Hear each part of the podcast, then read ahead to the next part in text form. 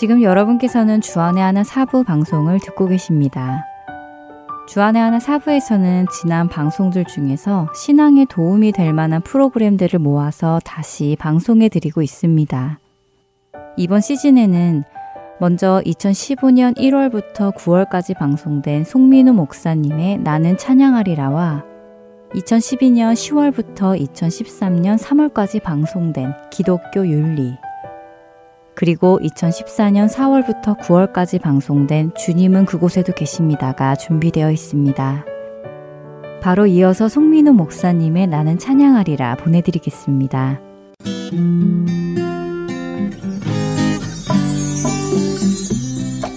애청자 여러분 안녕하세요. 나는 찬양하리라 송민우 목사입니다. 한 주간도 예수님으로 인해 기쁘셨나요? 복음의 감격은 결코 다함이 없습니다. 날마다 새롭고 날마다 더 깊어지는 것이 그것이 복음의 감격입니다. 오늘도 우리 주님 예수님만 바라보며 함께 찬양할 수 있기를 바랍니다. 이번 주에 우리가 함께 배울 찬양은 내 평생 사는 동안이라는 곡입니다. 여러분 잘 아시죠? 원래 I will sing unto the Lord 라는 제목의 영어 찬양인데요. 중앙대학교 기독학생회에서 번역해서 한국에 소개되었고 벌써 수십 년이 지났지만 여전히 많은 사람들의 입술을 통해 고백되어지는 찬양입니다. 그러면 먼저 찬양을 듣고 함께 배워보도록 하겠습니다. 내 평생 사는 동안 주 찬양하리 여호와 하나님 내 주를 찬양하리 주님을 묵상함이 즐겁도다 내 영혼 주 아래서 참 기쁘리 내 영혼아 주님을 송축하라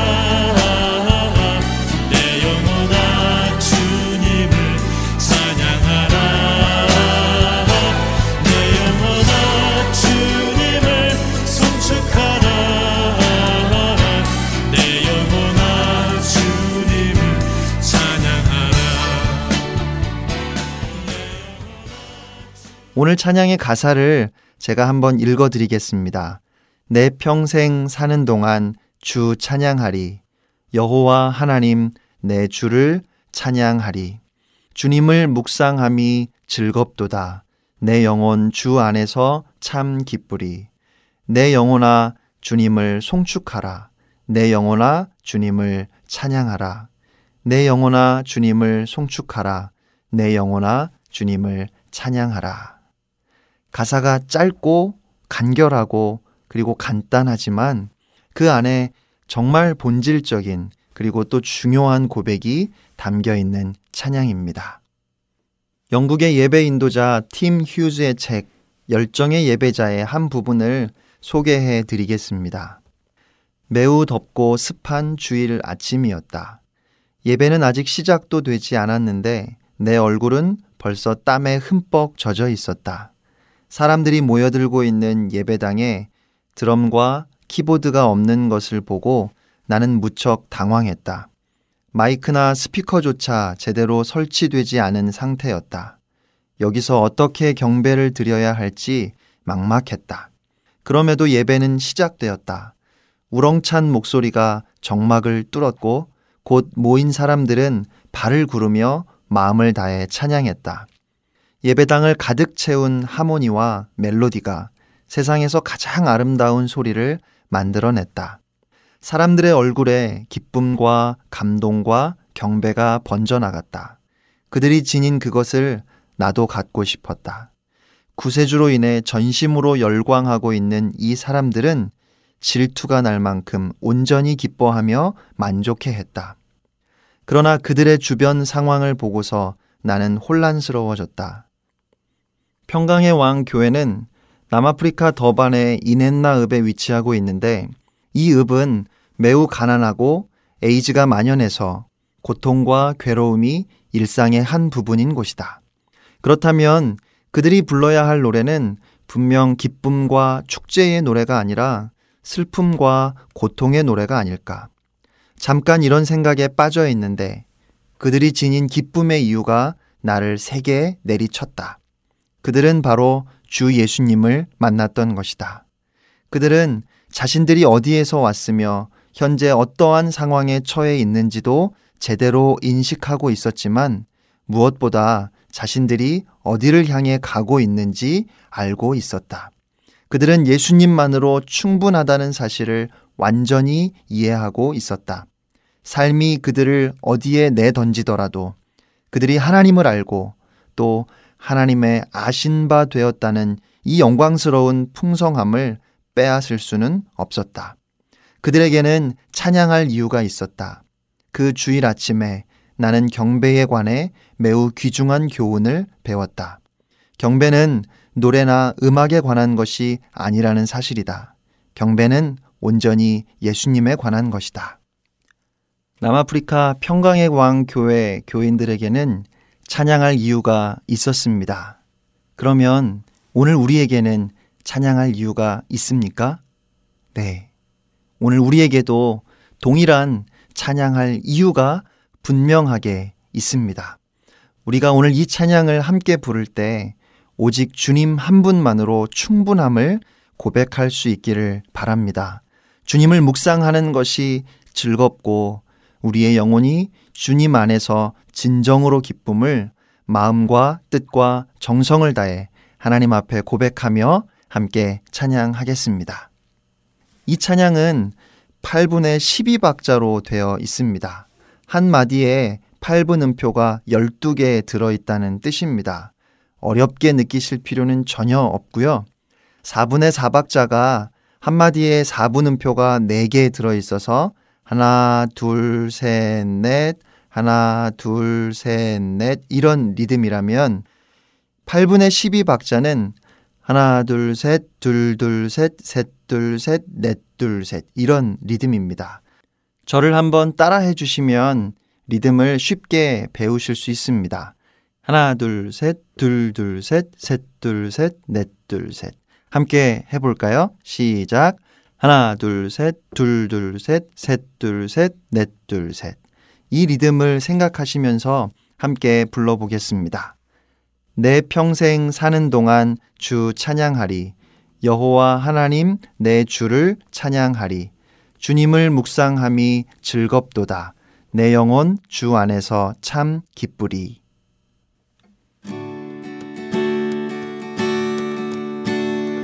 내 평생 사는 동안 주 찬양하리. 여호와 하나님 내 주를 찬양하리. 주님을 묵상함이 즐겁도다. 내 영혼 주 안에서 참 기쁘리. 그 다음 두 소절은 후렴으로 반복입니다. 다만 제일 끝에 찬양하라만 끝나는 느낌으로 달라진다는 것을 기억하시면 되겠습니다. 내 영혼아 주님을 송축하라. 내 영혼아 주님을 찬양하라. 내 영혼아 주님을 송축하라. 내 영혼아 주님을 찬양하라. 내 영혼아 주님을 송축하라. 내 영혼아 주님을 찬양하라. 내 영혼아 주님을 송축하라. 내 영혼아 주님을 찬양하라. 우리의 인생에 있어서 가장 중요한 것은 하나님을 아는 것이고 또한 더욱더 하나님을 알아가는 것입니다. 그래서 사도 베드로의 편지는 이렇게 마무리됩니다. 베드로후서 삼 장 십팔 절 중의 말씀입니다. 오직 우리 주 곧 구주 예수 그리스도의 은혜와 그를 아는 지식에서 자라가라. 그런데 하나님을 아는 것, 하나님을 알아가는 것은 다른 어떤 대상을 알아가는 것과는 전혀 다른 큰 차이점이 있습니다. 예를 들면 이 세상의 다른 모든 대상은 그 전부를 백이라고 했을 때 전에는 오 퍼센트도 알지 못했지만 조금씩 더 알아가면서 십 퍼센트, 이십 퍼센트, 오십 퍼센트 이렇게 더 많은 부분을 알아가게 됩니다. 그러나 하나님을 알아가는 것은 처음에는 하나님을 백이라고 생각했는데 하나님을 더 알게 되면 하나님은 백이 아니라 천입니다. 그런데 조금 더 알게 되고 보면 하나님은 천이 아니라 만입니다. 이렇게 하나님을 알아가는 것은 하나님에 대해서 우리가 알게 되는 퍼센테이지가 커지는 것이 아니라 하나님을 알면 알수록 그 하나님의 존재가 더 커지는 것입니다. 하나님은 우리가 생각했던 것보다 훨씬 더 크신 분이고 훨씬 더 위대하신 분입니다. 하나님은 우리가 상상했던 것보다 훨씬 더 거룩하신 분이시고 훨씬 더 우리를 사랑하시는 분임을 알게 되는 것입니다. 그래서 진정으로 하나님을 묵상하고 더욱 하나님을 알게 되면 우리는 하나님을 송축하고 하나님을 더욱 찬양하게 되는 것입니다. 시편 삼십사 편 일 절입니다. 내가 여호와를 항상 송축하며 내 입술로 항상 주를 찬양하리이다. 시편 백삼 편 일 절입니다. 내 영혼아 여호와를 송축하라. 내 속에 있는 것들아 다 그의 거룩한 이름을 송축하라. 시편 백사 편 삼십삼 절입니다. 내가 평생토록 여호와께 노래하며 내가 살아있는 동안 내 하나님을 찬양하리로다. 아멘. 이 모든 시편의 고백들이 우리 모두의 고백이 될 수 있기를 간절히 소원합니다. 한 주간도 주님을 묵상하며 주님으로 인해 기뻐하며 그 주님을 찬양하는 하루하루가 되시기를 우리 주님의 거룩하신 이름으로 축복하며 나는 찬양하리라 마치겠습니다. 지금까지 송민우 목사였습니다. 여러분, 승리하세요.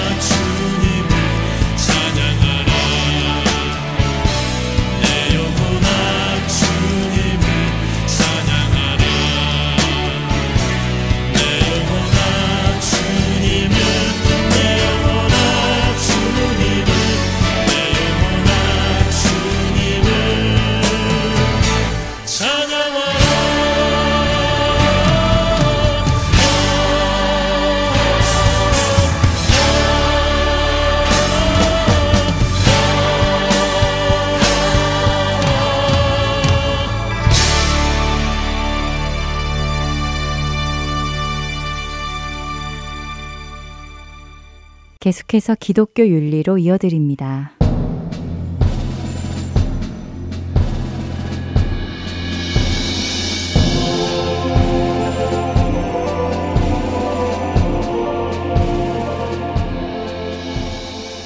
여러분 안녕하세요. 기독교 윤리 진행의 강승규입니다. 지난 시간에는 동성애에 관한 이야기를 나누었습니다. 동성애는 기독교인이라면 누구나 그것이 하나님께서 가증히 여기시는 것이라는 것을 알고 있습니다. 반면 잘못된 이성애도 분명 하나님께서 가증히 여기시는데 이 부분에 대해서는 많은 기독교인들이 무덤덤해져 가고 있는 것이 현실이지요. 노르웨이에서는 첫 번째 자녀 가운데 팔십 퍼센트가 혼외 관계 속에서 출생한다는 보고가 이천사 년에 발표되었었습니다. 이것은 정말 충격적인 일입니다. 현대사회는 과거 어느 때보다도 더 많은 사람들이 결혼보다 동거를 택하며 지난 오천 년 이상 이어진 인류 역사와 전통에 대항하고 있습니다. 문명이 시작된 이래로 인류의 성행위는 많은 사람들에게 논쟁거리를 제공하며 때때로 많은 혼란을 일으키기도 했습니다. 성경은 성관계는 부부 안에서만 허락하고 있습니다. 그리스도인으로서 이 사실에 대해 모르는 사람들도 상당히 많이 존재합니다. 그렇게 많은 사람들이 결혼관계 안에서만 성을 제한하는 성경의 좁은 기준에 의문을 제기하기도 합니다. 각종 미디어와 대중문화는 아주 극소수의 특이한 사람들만이 전통적인 성경의 기준에 동의하는 것처럼 몰아가고 그런 부류의 사람들을 고리타분하고 꽉 막힌 불쌍한 사람들로 표현합니다. 하지만 실제로는 성경의 기준을 따라 살아가기로 선택하고 그렇게 살아가는 사람들이 생각보다 훨씬 많이 존재합니다. 동성애에 대한 사람들의 가치관이 세월이 지남에 따라 많이 오픈된 것처럼 결혼 전 성관계나 혼외 정사에 대한 사람들의 가치관도 많이 오픈된 것은 사실입니다. 하지만 다수의 사람들이 무엇을 믿든지 또는 그들이 어떻게 하며 살아가기로 선택했는지보다 더 중요한 것은 무엇이 옳으며 무엇이 하나님의 말씀인가 하는 것입니다. 결혼과 성관계의 목적은 먼저 출산입니다. 하나님께서 인류를 창조하셨을 때 남자와 여자를 만드셨습니다. 그리고 하나님께서는 창세기 일 장 이십팔 절에서 그들에게 생육하고 번성하여 땅에 충만하라 라고 명령하셨지요. 성의 기초적인 목적은 출산 혹은 번식입니다. 하나님께서는 어머니와 아버지가 있는 가정에서 어린아이가 자라나는 가장 이상적인 시나리오를 만드셨습니다. 그렇게 비성경적인 성행위는 하나님의 이상적인 시나리오를 파괴하게 됩니다. 하나님께서 계획하신 이상적인 시나리오를 벗어난 성행위들로 인해 낙태가 발생하고 원치 않았던 수많은 아이들이 출생합니다. 그리고 이렇게 태어나 자라는 아이들은 결손 가정에서 주로 자라게 되고 종종 학교 생활과 직장 생활, 결혼 생활에서 힘든 적응 기간을 거쳐야 하기도 합니다. 또 다른 결혼의 목적은 기쁨입니다. 아가서는 성행위가 갖는 아름다움과 결혼 관계 속의 기쁨을 묘사하지요.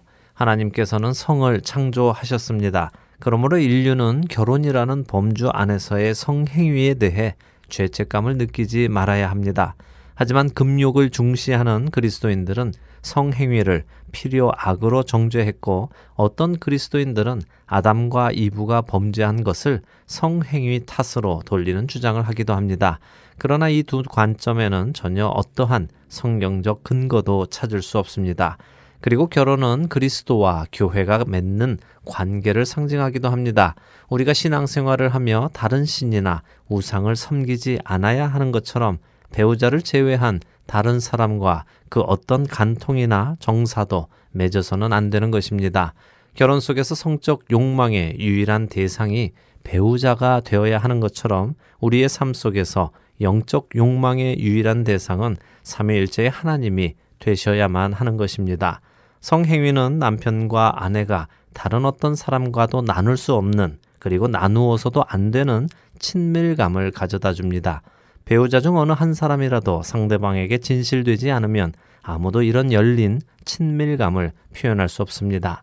어느 영역이든 신뢰가 무너지면 그 결혼은 종종 이혼으로 끝나기도 합니다. 이와 마찬가지로 하나님과 맺은 관계도 유일무이한 영적 친밀감의 수준에 도달하여야만 합니다.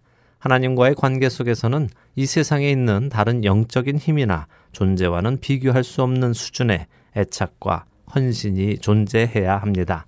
하나님께서 정하신 결혼 안에서의 성관계가 아닌 비성경적인 성관계는 많은 문제들을 야기합니다.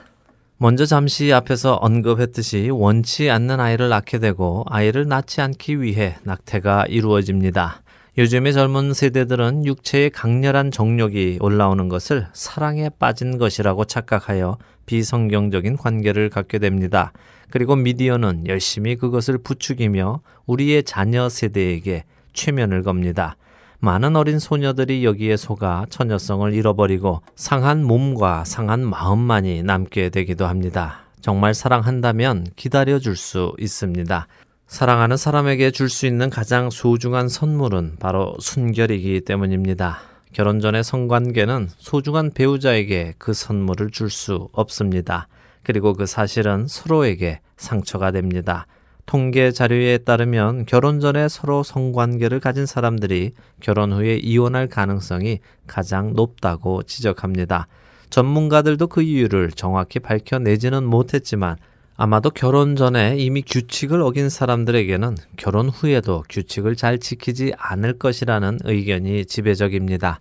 간통 때문에 무수한 결혼이 깨진다는 사실은 굳이 말을 할 필요도 없습니다. 많은 부부들이 간통 이후에 부부관계를 회복할 방법을 찾지만 평생 간통으로 인한 상처와 기억을 안고 살아가게 됩니다. 슬프지만 대부분의 간통은 별거나 이혼으로 끝이 납니다. 혼외 정세의 가장 큰 문제는 자신과 하나님의 관계에 악영향을 끼치는 것입니다. 성경적 성행위는 지극히 단순합니다. 배우자를 위해 자신을 지키고 배우자에게만 충실하는 것입니다. 만약 우리 사회의 모든 구성원들이 이렇게만 행한다면 질병과 낙태, 그리고 상한 마음과 원하지 않는 상황 속에서 태어나는 아이들이 많이 줄어들 것입니다. 동성애라는 죄가 심각하지만 이성애와 관련된 죄를 짓는 사람들이 더 많기 때문에 이성애와 관계된 죄가 우리 사회에 사실은 더 치명적인 영향을 주고 있습니다. 혼자서 사회를 변화시킬 수는 없겠지만 성경적인 원칙을 지켜나간다면 배우자와의 행복한 관계를 안전하게 지킬 것이며 바로 오늘 하나님과의 관계도 지켜낼 수 있을 것입니다.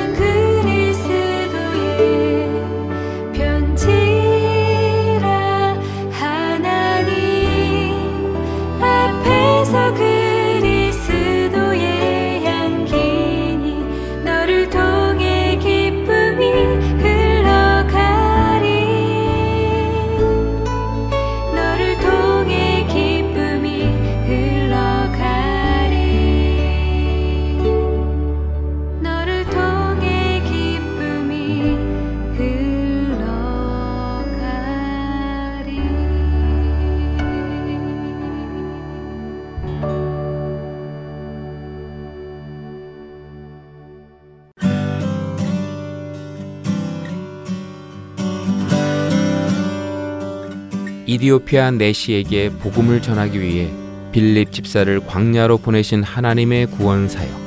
지금도 그 구원의 역사는 일어나고 있습니다.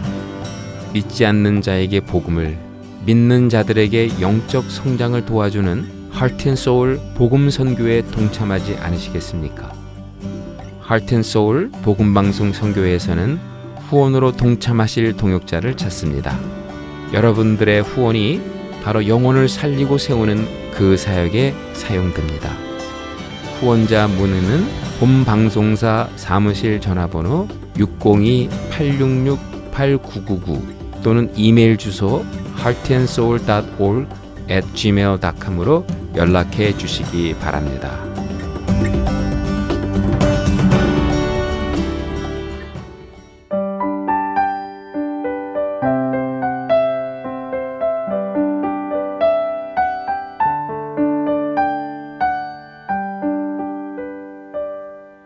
주님은 그곳에도 계십니다. 함께 하시겠습니다.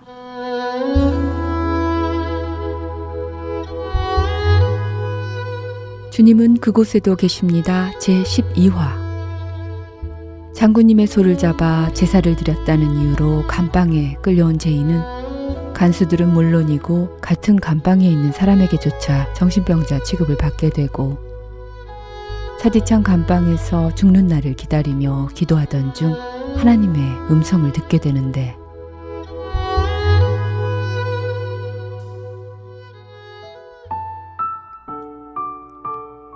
소를 죽였다는 이유로 감방에 갇힌 저와 그 동무는 죽는 날을 기다리며 어느 날 하나님께 통곡하며 기도하고 있었습니다. 아니, 저는 하나님께 기도를 드렸다기보다 폐악에 가까운 말들로 저의 처지를 하나님께 불평하였을 뿐이었습니다. 그런데 어느 날 한 간수가 오더니 제게 이렇게 말했습니다. 허참, 이 새끼들이 히트거리며 목숨을 살려달라고 애걸복걸 하더니 목숨만을 건졌네. 제동무, 날 따라오시오. 따라오라고 해서 영문도 모른 채 사무실로 따라간 저는 감방 안에서 벌어진 사실을 밖에서 발설했다가는 당장에 깜장 콩알을 먹게 될 줄 알라며 협박하는 간소의 말에 당황했습니다. 그리고는 조서에 손도장을 찍으라더니 너는 무죄석방이다 하며 안전부에서 나가라고 하는 것이 아니겠습니까? 그렇게 해서 저는 다시 목전까지 치고 올라온 죽음을 뚫고 세상 밖으로 나왔습니다. 그때까지도 이게 무슨 영문인가 싶어 어리둥절했지요. 작업반에 돌아가서야 이 모든 일이 하나님께서 저를 죽음에서 건지시기 위해 천지를 진동시킨 일임을 알게 되었습니다. 차디찬 감방에서 통곡하며 살려달라 소리쳤지만 사실 제가 살아서 바깥 세상을 보게 되리라고는 믿지 않았었습니다. 저는 그저 하나님께 억울하다고 호소한 일밖에 없었는데, 하나님은 그날 제게 응답하신 말씀 그대로 세계 만방이 듣고 온몸이 저릴 만한 일을 꾸미신 것이었습니다.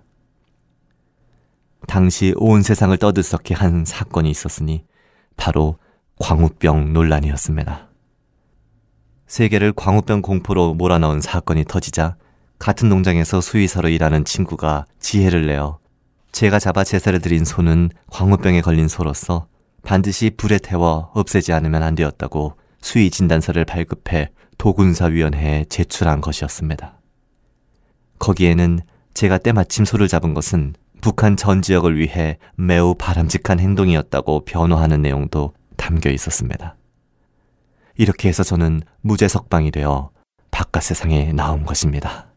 할렐루야. 저와 함께 기도한 친구는 어떻게 되었을까요? 그는 구류 중인 미결수가 병이 날 경우 석방하는 병보석으로 감방에서 풀려나 타국으로 도망쳐서 목숨을 건졌습니다.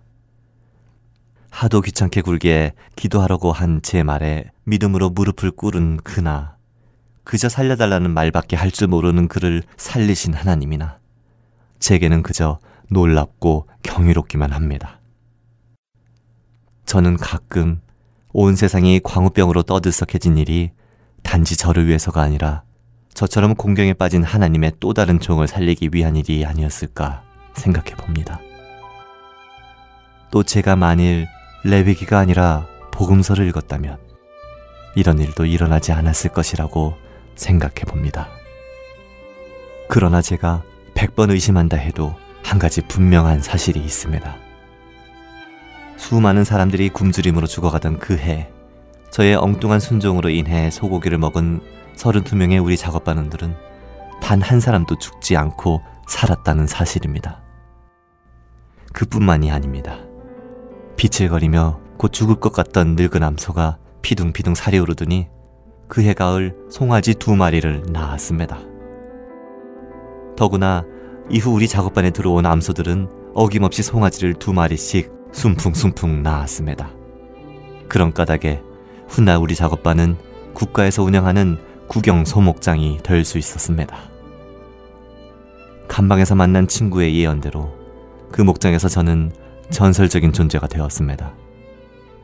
당시 서른두 명의 작업반원들이 출세해서 그곳을 모두 떠난 뒤 사람들은 십여 년 전 어느 반동 작업반장이 황소를 잡아 하나님께 제사를 드려 암소들이 하나같이 송아지 두 마리씩을 낳게 되었다는 이야기를 곧잘 말한다는 것입니다.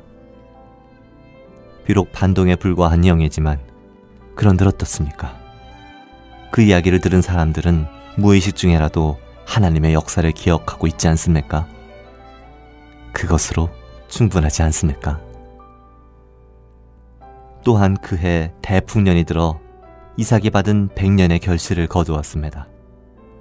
하나님은 목숨을 담보로 성경책을 구하게 하시더니 레위기를 읽게 해서 다시 목숨을 걸고 황소를 잡게 하신 뒤 저뿐 아니라 우리 작업반 모두를 살려주셨습니다. 그것만도 너무 황송하고 감사한데 이후 하나님을 믿지 않는 사람들에게까지 축복을 주셨습니다.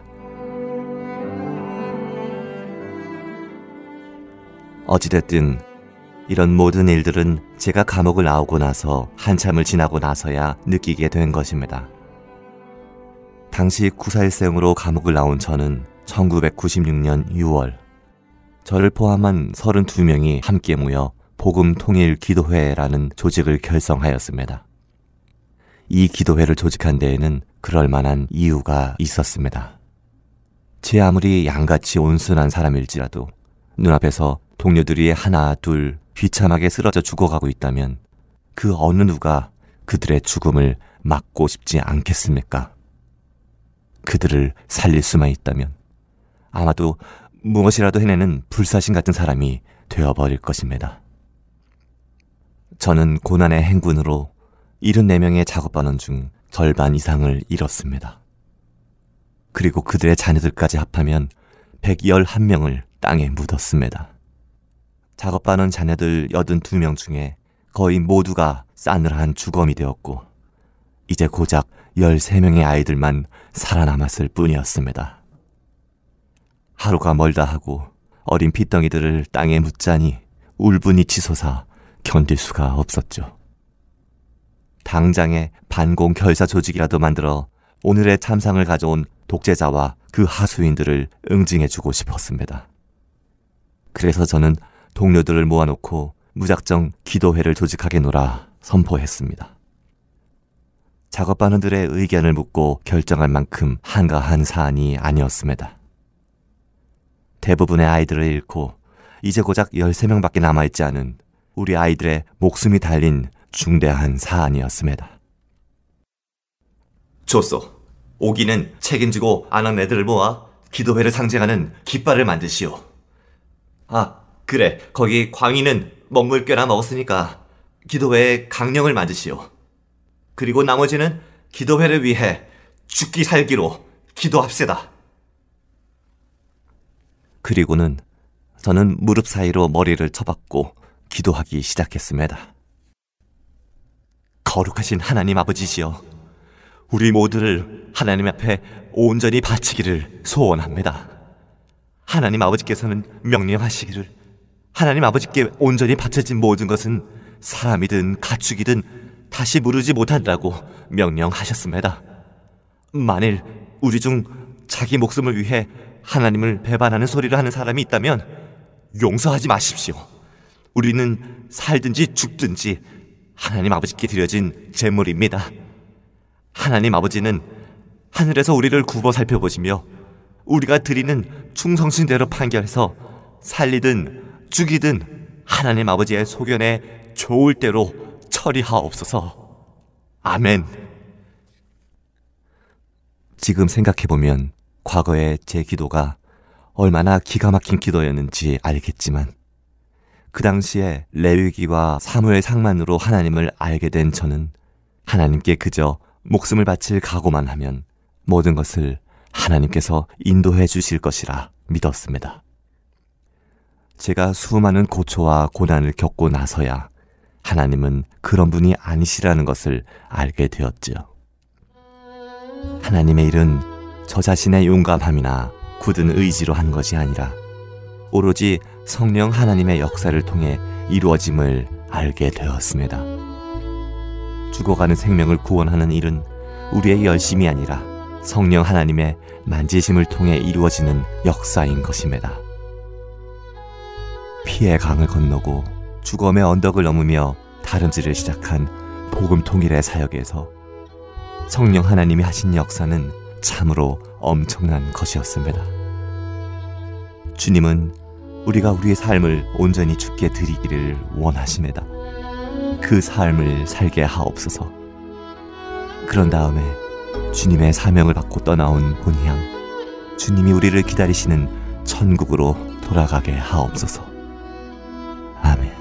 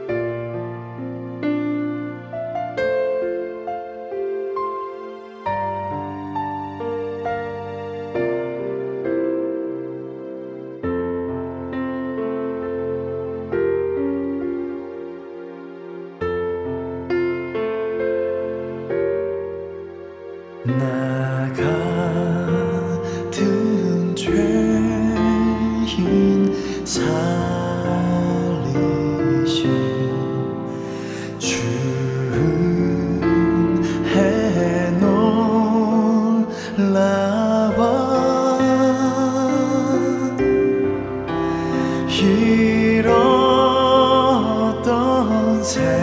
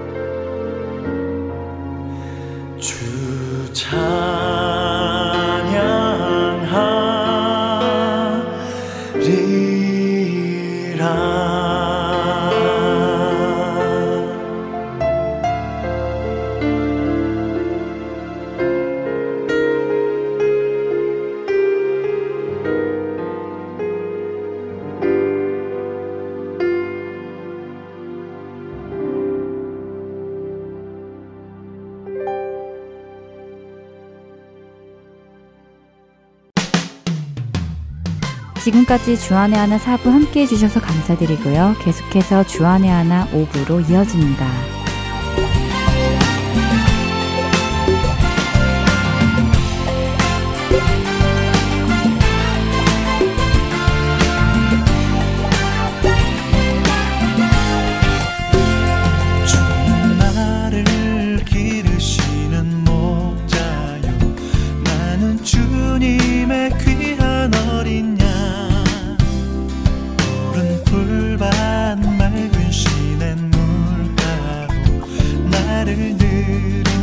I